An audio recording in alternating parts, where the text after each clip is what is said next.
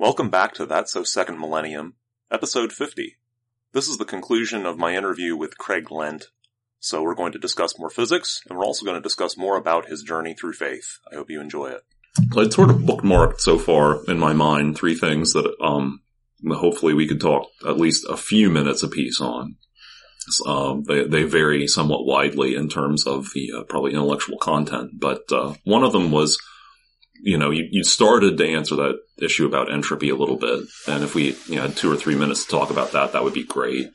Um, another one, I think we had marched up to the edge, or at least within spitting distance of the issue of decoherence. And well, I mean, I, I think we've all actually been kind of come back around to it again. So the whole idea of well, and, and the, the, the whole, the measurement issue. So, you know, what happens, you know, no one has looked at this rock. You know, of course, I think of it in geological terms. Um, other people, especially people at the conference, the, the question was raised about, um, in, you know, astronomical events. I haven't seen this, you know, happen.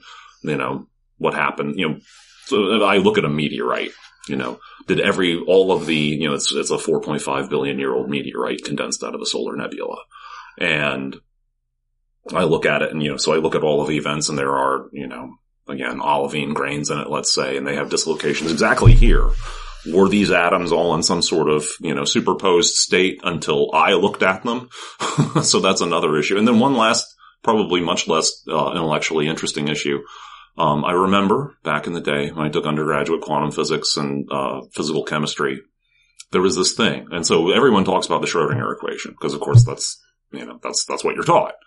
Um, but I was told that the Schrodinger equation is not relativistic, and indeed, I don't know where there would be any relativistic terms, you know, any you know, accommodation for it in the Schrodinger equation. Um, and that there is something called the Dirac equation that actually takes relativistic effects into account. But I have never, to this very day, either looked looked it up and actually hammered out exactly what the Dirac equation even looks like or how it makes that accommodation. And of course, there is the the the statement that relativity and quantum physics haven't been completely unified because, of course, gravity, the, especially general relativity and the uh, issues of how it treats gravity and have not, you know, haven't been, that hasn't been hammered out. And that would be a great advance in physics if, when that day finally comes. Um, but we could just dial it back to what does the Dirac equation even look like and when does it actually get used, especially in a sort of engineering sense? Okay, let's see if I can touch on those, walk through those briefly. So the Schrodinger equation in uh, in the form of the the time derivative of the state function is mm-hmm. an operator, the Hamiltonian times the yeah. state function. That's solid.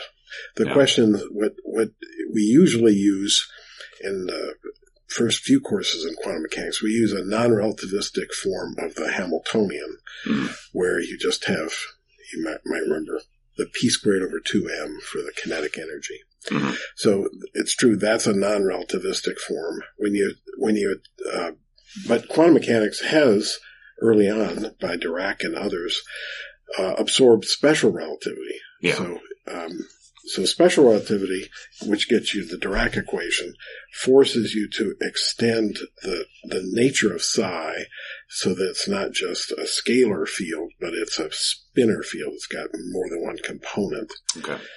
So that's the way, so you can certainly describe relativistic several particles mm-hmm. uh, with that kind of framework and you get, you can, so spin comes out of that mm-hmm. insisting that it be relativistically correct. Mm-hmm. The um, now the the the way in which that's used most fundamentally these days is quantum field theory, which is yet another step up, but mm-hmm. it doesn't change. It's sort of the Schrodinger equation is unfazed by all this, but it, it, becomes more yeah. convenient for the for uh, when you're dealing with uh, quantum field theory where you're dealing with situations where the particle number isn't conserved, where you have uh, mm-hmm. photons uh, coming into existence, you know, mm-hmm. when a particular event particles occurs, and antiparticles, other particles coming about. Yeah. So then it's more convenient to talk about one field for all the electrons and ex- excitations of that mm-hmm. uh, sort of kind of harmonic beings of that become the particles. Mm-hmm. And then they can they can couple to other particles and Mhm. quarks and gluons and so forth. So you have you have all the the fields. You you end up with a description that's still com- equivalent to a, a Schrodinger equation, but it's Mhm. written in a different form. This so-called field Lagrangian uh, that has all the particles in the standard model in it, Mhm. and uh, and you can do that and include. So it's it's it's not uh, something different, and it, you know you could do that with with the Schrodinger equation. It's not a new Mhm. fundamental step, but you've got many more particles and interactions between the particles. Mhm. Um, so quantum electrodynamics, quantum chromodynamics that lets uh, quarks interact through gluons, Mhm. uh, and you you can include gravity um, at the in the the way we experience it here. Like if you're on the Mhm. around Earth, so um, the the part where gravity and quantum mechanics don't meet is kind of an intense uh, Mhm. situation. It's near the surface of a black hole Right. where the space is curving so much that it it it, ma- it matters to the description at the individual particle levels, Yeah. um, or the the you know the very early universe right after Yeah. the Big Bang, where again there's so much density, space is strongly curved, and so Yeah. forth. So it uh, so that's the part that hasn't been brought together. Mhm. Um, and it's you know worth doing. It's a laudable, Yeah. laudable goal. Um, but the, the kind of um, the kind of gravitational fields we experience, like around here or even Mhm. around the sun, Yeah. um, don't require. don't- They don't. They don't start separating out uh, the vacuum. You know, Mhm. uh, Right. so you you can you can do most of the calculations in general relativity and have photons being Mhm. bent around the sun and so forth. That Yeah. all kind of works. Yeah. So it's it, it's it's true. Well, it's true. There's this fundamental unification that ha- hasn't happened. Yeah. It's also true.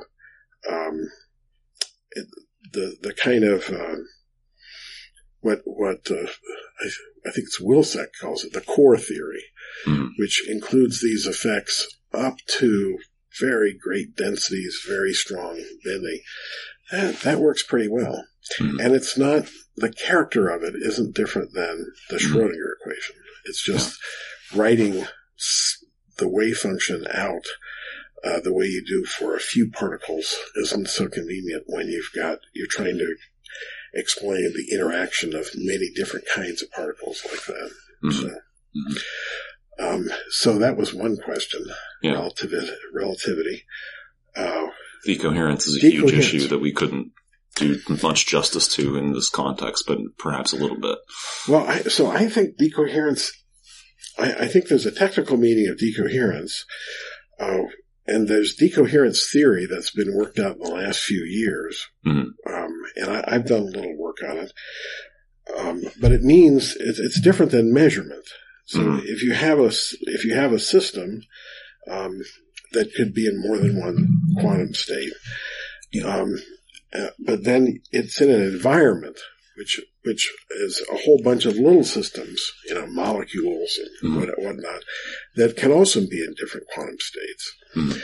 Uh, you could you can start off, uh, you can set it up so that at the beginning, the main system, the sort of thing in the center, Mhm. is in a pure quantum state Mhm. that has coherence. And if it were left alone, you would see like coherent Rabi oscillations that would be, be behaving just the way a wave function should, you know. Mhm.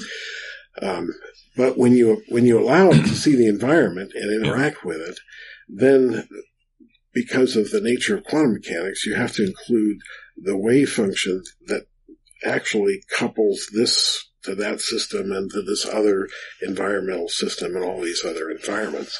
Mhm. So when you do that, if you do that for the system plus a representative chunk of the environment, you can't Yeah. hold everything, but Yeah. um, what you see is that the if you just look at the system in the center and you say, how can I describe that? It doesn't look very quantum mechanical anymore.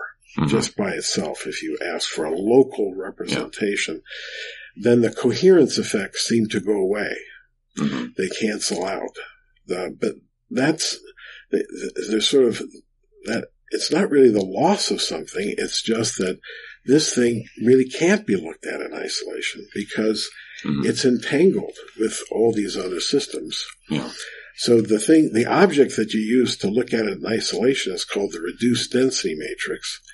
And when you let it interact, the reduced density matrix starts to look classical. And so you say this has decohered Mhm. because of the, of the environment. And that's, that's why we don't see things typically kind of in, in life. You put a coin somewhere, it doesn't slide around between two states and Mhm. you know, things take on at, at a macro scale, uh, positions and the classical, Mhm. it's clear how classical mechanics emerges from the, from the quantum world in that sense. And you know, there's also just getting bigger mass, aggregating, Yeah. it starts to take on classical quantities. And I think that's pretty well understood. This decoherence process wasn't very well understood. And the guy Zurek, Mhm. is the name that's associated with the development of theory, which I think was a, a great thing to actually notice how that worked out and why some states Mhm. were chosen to, to survive interaction with the environment. Mhm. But none of that solves the measurement problem. The Right. idea of, well, even the system and the environment, there were more possibilities for how it could end up. Mhm. Um, and you look and it's in one, it's in a particular state. You make Yeah. a measurement. Yeah. So it, it's, uh, sometimes he sounds, Zurek and, uh, some of his travelers sound like they think they've solved the measurement problem by doing this decoherence decoherence work, but you've made it clear that you regard those as very separate issues. I think they're se- I think they're clearly separate issues. There's one thing why why do things lose their quantum effects when they start interacting with a complicated environment? Yeah. There's another thing which is why is the outcome this way when it could have been that way? hmm That's that's a measurement problem. The- the- Yeah. Yeah. Yeah. Which is, you know, just the starting point for more reading, more than we can, again, do justice to the problem right here and right now. Um, uh, what was the other thing? What was Entropy. Yeah. Well, yeah, entropy is a that's a concept with a long history. So uh, it Oh, was yeah. defined by Clausius Mhm. in ther- with thermodynamic quantities, Yeah. integrals of heat transfer and the like. And then um, And then Boltzmann, Boltzmann makes it a statistical mechanical, yeah. uh, and that that was certainly an advance. Um, then uh, d- the um, von Neumann defined the quantum version Mhm. of entropy. Um, and then Shannon, Claude Shannon, who was a double E, um, Shannon, who's what? an electrical engineer. Yes. Okay. So yeah. he was working on telephone and telegraph signals and was looking Okay. at information.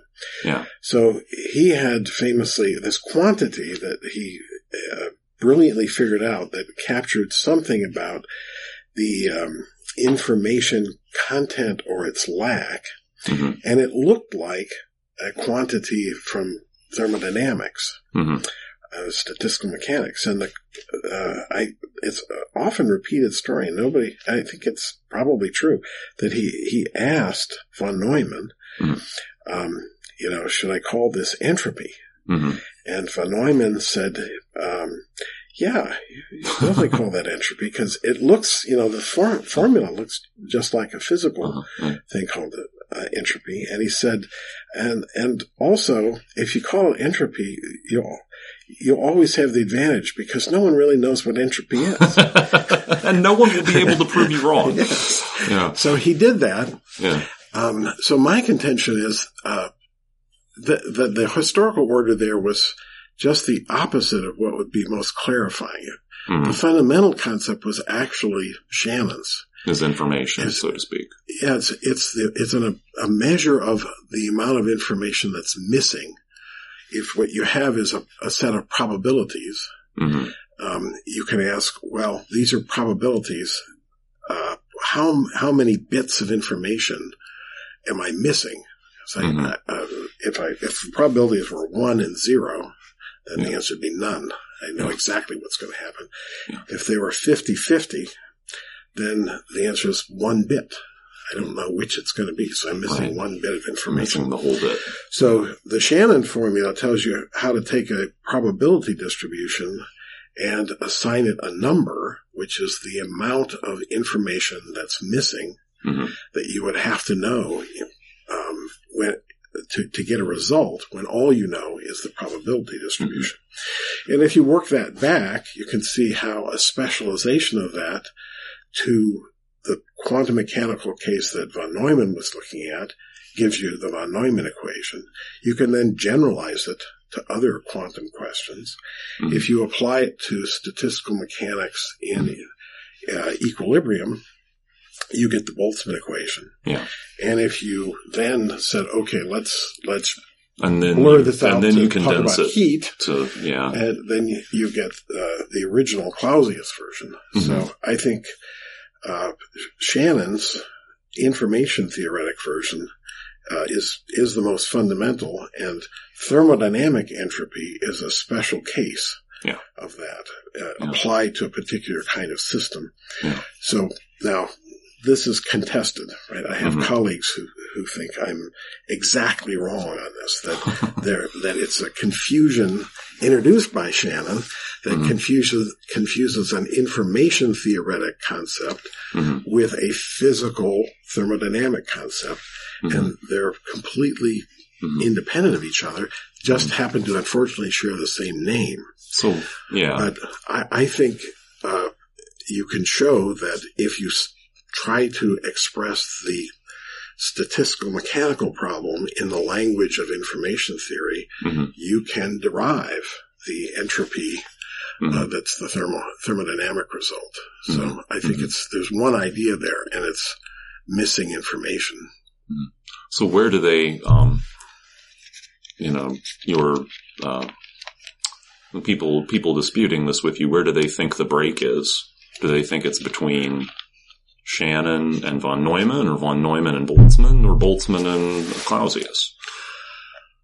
Um, between Shannon and von Neumann, Okay, But, yeah, Um, that's how you so expressed it. Was the physical- physical? yeah, Yeah, physical systems are one thing, and they have physical laws, and the abstraction of bits and information is Mhm. is sort of a, a mathematical property Mhm. um, that's that, that just captures something entirely different.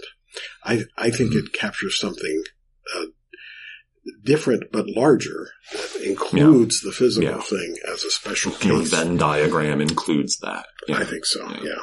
Yeah. and that and that subset of it is a very large subset. There's a lot of physical entities that, and of course, again, you know, looking at it from a mineralogical point of view, I have an olivine crystal, and okay, I know that 10% of the atoms are iron and 90% are magnesium, and so where are they located? I have, you know, and in and in a, a forsterite 90 crystal. You know, with only that many, you know, that's going to be different than one that's 50-50 you're mentioning. There's going to be a different amount of information missing, you know. Right. I, Right. I, I have a fewer, I have a smaller number of things I need additionally to specify to know exactly the makeup of the crystal. Yes, and it's it's helpful. So I, I learned this from a guy named Ben-Naim, uh, Jerusalem. It's Mhm. really helpful to force uh, force yourself in dealing with entropy to constantly come back to. So it's uh, it's a measure of in, information that's missing, and Mhm. what kind of information, and, and from whom is it missing? You know. Yeah. So in the case you were just talking about, it's information about what kind of atoms are there. You know, is it information about position? So information is always information about something. Right. So uh, if it's position or quantum state and so forth, so it, it I think it helps you sort through uh, what can otherwise be a tangle Mhm. of different meanings of entropy. Mhm. And I don't. So the harsh, the hard edge of that is, I don't think entropy is a measure of disorder. Mhm. Um, I think that's uh, almost everybody says that. Yeah. But That's the standard I- textbook I, th- I think it's confusing, and I use I I give I have an example where I have a, a, set of grid points that are a little off from a rectangular grid. So they've just randomly been chosen to be Yeah. displaced. And I say, okay, that's a set of points. And then I show another set of points that look like they're just seriously messed up. Yeah. And so which, which one of these has less order? And you'd say, well, this one that's, you know, got Yeah. no rhyme or reason to it. And then, uh, the background turns on for that one. And it turns out all those points are the locations of state capitals in the Right. United States. So that, actually, this is an extremely ordered. Right. This, this Yeah. isn't disordered at all. This Yeah. other one Has has, has has some yeah. order. So I don't think order disorder is a scientific concept. That's a question about Yeah. that, that it really is in the mind of the beholder. Uh, entropy Yeah. as uh, as a measure of probability, Mhm. a measure on a probability distribution, I think has a rigorous meaning. And it's and it's about that lack of information, about that missing information. You would need to specify the entire state of the system. Exactly. Yeah, that's an interesting. That's fascinating. Yeah. Well, that's and of course you've you've mentioned Shannon, so clearly you're not the only electrical engineer who has ever uh, uh, thought about uh, these these sort of fundamental issues. And of course, Right. that's uh, that's engineers are. I, a long time ago, I sort of scratched my, you know, as a scientist, I'm like, you know, I'm, I'm think of myself as being divided up in, you know, like what subject matter of questions am I answering? And of course, uh, you know, if I'm answering questions about the earth, I'm a geologist, but if I'm specifically answering chemical questions about the earth, I'm a geochemist. And if I am uh, specifically answering geophysical, you know, physical questions, I'm a geophysicist and so on down the line. At some point, I came to the conclusion that engineers are divided up by what bureaucrats or possibly, uh, you know, business people they answer to. So that civil engineers are answering to, you know, particular uh, government officials and, and, you know, electrical engineers are answering to, you know, people trying to manufacture semiconductors or what have you. But, uh, Well, eh, electrical engineering. So I, what I do is applied physics. I'd say uh, the, Mhm. the electrical engineering is kind of divided into applied physics and applied math. I mhm. have a I have a, a physics degree, and se- several of my collaborators do, and we work on applied physics, and it is in the uh, certainly in the area of electronic devices Mhm. doing them in molecules, not semiconductors right now. Mhm. But the the Shannon side is uh, uses the abstraction of bits and Yeah. information and system level descriptions that are very mathematical. They publish proofs. Mhm. So, and it's the the flavor of that is uh, applied math, but they're both they're both applied. They're both trying to ultimately solve some problems. Yeah. Um, but you know, you you have to know quite a bit about the nature of the physical world in order to solve those, or Yeah. the nature of mathematics in order to solve those. Yeah. Yeah. You have to get very deep into it. Um, Which, you know, of course, engineers of different stripes have to get very deep into whatever the appropriate scientific subject matter is to get that, uh, to get that point across. So, and it sounds like you've been a variety of places. Berkeley, Jerusalem, sort of all over the place. I wasn't in Jerusalem. He, he Oh, he's okay. from Jerusalem. He is from Jerusalem. I, Okay. I, I read his Ben-Naim. I read his books, and I invited Okay. him to come by. He was, okay. he's a he's a great guy, hmm and he had thought very deeply about entropy. Yes. Yes. Yeah. right? He's he's got he's got books. I have a bookshelf there. He's got books like Entropy, the Truth, the Whole Truth, and Nothing But the Truth. That's the title.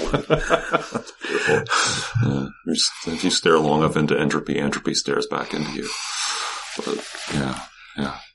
Well, are there any sort of closing uh, thoughts here? We're, we're right about the hour mark, so this is uh, this has been great. I really appreciate the uh, the time that you've made for us. Sure. Um, did you want me to say something about my? Yeah, yeah, a little bit about your your career, how you how you wound up here in uh, at Notre Dame, and what, what stops have been along the way, and of course, you know, and also your journey of faith, since that's that's also important to. Yeah. So you can you can select out what you want here. Yeah. Um, yeah, for me, so I was raised as a Christian. Mhm. Um, there's always a moment when you go off to college and then you get to find out whether you're a Christian on your own. Yeah. And I discovered I was. Um, and I prayed. I uh, went to the Bible study and the Christian group Mhm. and had a, and I had an intuition about Christians being together that that was a, that was a good thing. Yeah. I, uh, so I formed a little group with one other guy. I was at Caltech. hmm We were in the student house together. He was the only other Christian in this group of 70. Uh, so we would meet and, Yeah. you know, uh, a little accountability group and we'd read some things together and so Mhm. forth. But after, after my first year, I thought, wow, there's just something missing here. This is, this is like hard. So I went investigating the, what was at the time a, a big deal going on, the charismatic renewal. Mhm. And I ended up, uh, getting prayed with for the baptism of the Holy Spirit. Mhm. And it just changed everything. It was just a remarkable thing Mhm. for me. And so God, who had been there but seemed distant, was suddenly Yeah. very close. Yeah. And the Bible just came alive. uh, Yeah. Just everywhere. And, you know, spiritual gifts, praying in tongues, Yeah. hearing words. So I, I joined the prayer group that was near campus, the, um, and at the Newman Center. hmm Um, and there was, it, there was a lot, there, this, this, This is still at Caltech. this is at Caltech. Yeah, yeah. This impulse was, uh, for a lot of people having that experience, were drawn toward the concept of Christian community. hmm And there were some bigger communities around and lots of groups were thinking about becoming Christian communities. The prayer group I was part of talked seriously about that, Mhm. but decided we just didn't have the resources. So, um, I agonized quite a bit about it, but it, it seemed like I really wanted to make, to, to, to join Christian community. This, this charismatic, uh, experience was, had really reoriented things. So I did what I thought I would never do, which was leave Caltech. I'd spent my life up to then trying to get into Caltech. Right. So I transferred up to uh, Berkeley, hmm still a good school, Still a good school. Yes. but um, Possibly the understatement of the day. Yes. uh, because there was a Christian community up there, the Yeah. John the Baptist community. Yeah. So it was complicated. Shortly after I got there, started going to meetings, they just they announced they were leaving. they were moving en masse to South Bend, Indiana, Okay. be part of this group called the People of Praise. Okay. So I considered whether I should move with them. I just gotten there, Yeah. and I got some advice from one of the the leaders who was a physics professor, Well, and um, said finish up and then move to a place where there's a big community. mhm. So I I did that, and I joined. So now 40 years ago, I moved to uh, Minnesota to go to grad school in physics, Okay. and um, University of Minnesota. University of Minnesota, where there was a, a big community called the, at the time it was called the Servants of the Lord, Okay. and um, so I now it eventually uh, became it stopped being uh, uh, let's see you'd say it ceased to operate and uh, in, in its place was a branch of the People of Praise. hmm So then it was possible for me to move to another branch uh, when I got out of grad school. I had planned on, well, Mhm. joining this community meant Yeah. staying where they are. Yeah. Uh, so I kind of readjusted my, the kind of science I was doing in hopes of being able to get a job there. Um, so I, uh, th- so I came to Notre Dame to do a postdoc in physics hmm uh, because the, the people praise is here. Uh, and I stayed in the, on the faculty in electrical engineering. There was an opening, hmm and uh, so that's been, as I say, altogether that was 40 years ago, and Yeah. life connected to these people has just been fantastic, and Yeah. living living a, a life together, prayer and worship, and looking after each other, and Yeah. growing old, and I mean having kids, raising kids, growing older, looking after uh, people at all different stages of life. Yeah. and uh, just the commitment to each other and Mhm. this experience of uh, life in the in the power of the Holy Spirit it's just been a fantastic thing for my life. So Yeah. it's the it's the context in which everything else has happened. Yeah. I'm just you know, I'm profoundly grateful that I got a job here. Yes. Uh, so uh, That worked out very well. Yeah. Yeah. So that's Yeah. that's kind of my story. Yeah. It's darn hard to be a Christian and be on an island by yourself. It doesn't, uh, doesn't work out very well. Yes, Yeah. yeah. That's very true. Yeah. Well, that, that adds a completely different dimension to it too. So, yeah. And I know there's a uh, a branch down in Indianapolis. I don't know how long Yes. that's been there. Yeah, it's been there for quite a while. Yeah. Yeah, and there's a new, a new part of uh, on the south side of Indianapolis, in Yeah. a very poor area. There's a new start there, Yeah.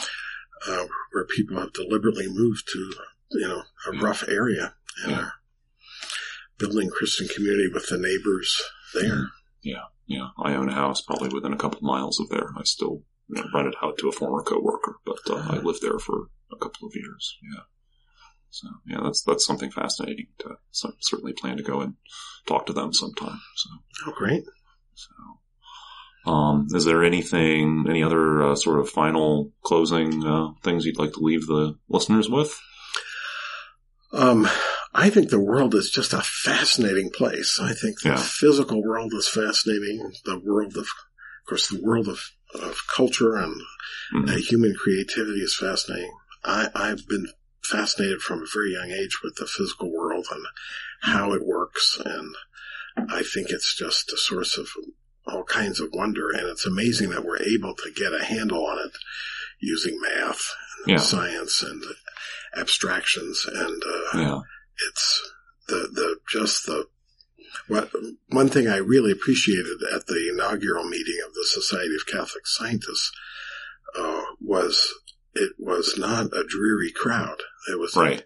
this was a, a crowd of people who were just really enjoying what they did, Yeah, and the sense of just wonder and interest and Yeah. the wow was there. Yeah. That's a yeah, that's a great thing. yeah. And for there to be a motivation for it better than, you know, greater than, you know, trying to prove that, improve your intellect or gain or get grant money or just be successful in the world's terms to have, you know, to have that greater sense of, you know, I just, I just can't escape the sense that when I learn something about the physical world, however, you know, however small a thing it is, I'm still learning something about the God who made it that way, Exactly. allowed it to become It's- that way. Yeah, and it's and it doesn't exhaust reality. The, No. yeah, our reality is, is certainly is bigger than that. We encounter God, we encounter each other as persons. Yeah.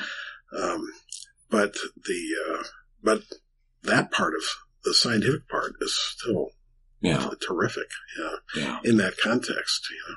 Yeah. And it makes it, yeah, it makes it all the richer when we can see, you know, just, just how big and how fascinating the universe it is that we get to, we get to co-inhabit. So, Yeah, exactly. oh, I really appreciate it. Thanks a lot. Happy to talk with you. Thank you, Paul. This has been another episode of That's So Second Millennium with me, Paul Geesting, geologist and intellectual pilgrim, and my co-host, the journalist and consultant Bill Schmidt. Be sure to check us out at tssm.podbean.com. We hope you subscribe and leave us a review via Apple Podcasts, Google Play, or Stitcher. As always, thanks for listening.